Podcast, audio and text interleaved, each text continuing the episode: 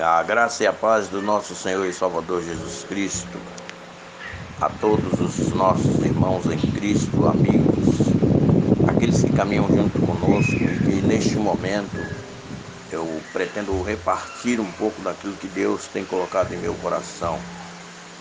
É, eu começo com o Salmo de número 73, o verso 26 quando diz: Ainda que a minha mente e o meu corpo enfraqueçam, Deus é a minha força, Ele é tudo o que sempre preciso. É mais um ano que se inicia. E é bom que nós venhamos a refletir, primeiramente por sermos seres humanos, temos por hábito falar e prometer coisas que nunca ou talvez não iremos cumprir. Talvez porque não iremos lembrar, ou até por ignorar mesmo o que falamos e prometemos. Muitas vezes falamos que foi coisas de momento.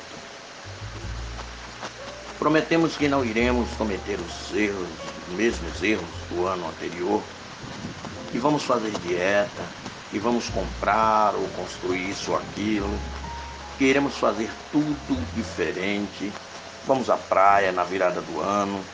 E tem até alguns né, que na virada do ano eles dão aqueles pulinhos nas ondas do mar. Começa o ano e tudo volta exatamente como era e nada muda. Os mesmos egoísmos, as mesmas indiferenças. A vida não é constituída de promessas, mas de atitudes.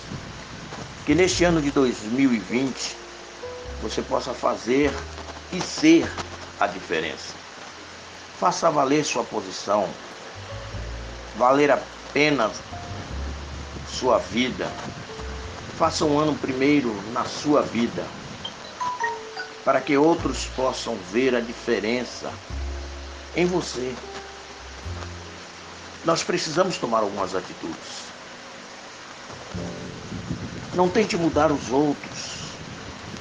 Quem precisa ser mudado somos nós primeiro.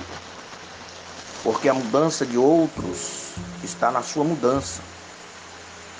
O Senhor Jesus diz em seus ensinamentos: da mesma forma que medires, serás medido.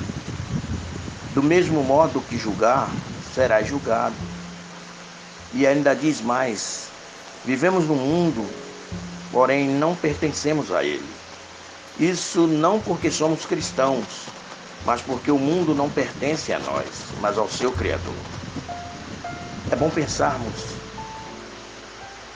em tomarmos uma atitude de sermos diferentes.